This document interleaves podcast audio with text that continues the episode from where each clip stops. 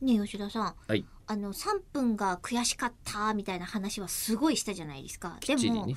うんもうちょっとはいジャパンポッドキャストアワーズっていうものについてちゃんと話してなくないそうですね思ったんすよえーあのー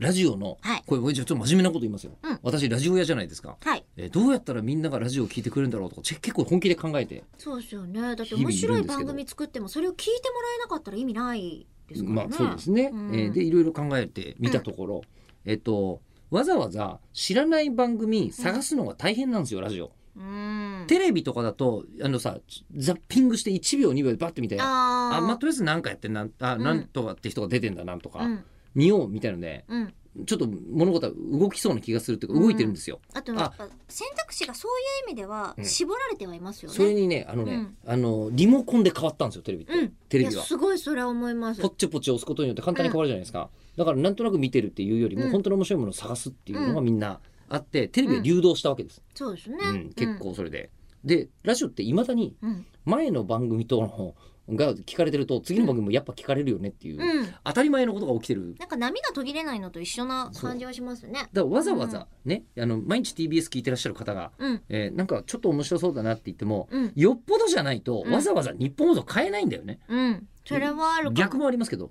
日本放送のうん方をずっと聞いてくださってる方からすると、うん。わざわざ TBS に変えないみたいなのはあると思いますうよん。。うん。よでそれを、まあ、考えた時にでも何秒か聞かないと、うんてかすなんだろう下手すりゃ10分ぐらい聞かないと誰が喋ってるのかそれは分かんないみたいなうんことはラジオは結構起きてる。うん。じゃない視覚の情報がないですからね。でなんかう面白いよって本当に言われて、ね、あのわざわざあの録音して聞いたりとかなかなかしないじゃないですか生活時間帯合わないと。うん。ねっていうことも考えると私はラジオ屋だからそれやってますけどうん。やってない人たちがあのポッドキャストで知らない人のところにたどり着くのは相当難しいはずだとそうなんですよいね。うので、あのジャパンポッドキャストアワーズっていうのが作られて、うん。えーすごいこれはあのなんでしょうね我々がこのポッドキャストのプレイヤーだからというので、うん応援したいとかあであの出たいとか、うん存在感示したいじゃなくて普通に応援はしたいうん。うん。なのですごい応援をしたいというふうに、うんえー思っていたのであの騒いでみたら、えー3分からこぼれるという のこがとになっているんですはいね、えーで空回っているわけですツイッよ。ター上でね、うんちょっとまだ見れるようになってると思いますので。ね、でも、うあの玲子さんそれこそラジオめちゃめちゃ聞くじゃないですか。そうですあよねれ結婚して変わったひょっとして。そうなんですよ。なんだと？で正直そうすると、ポッドキャストを聞く方がうん生活に合ってるなって思いました。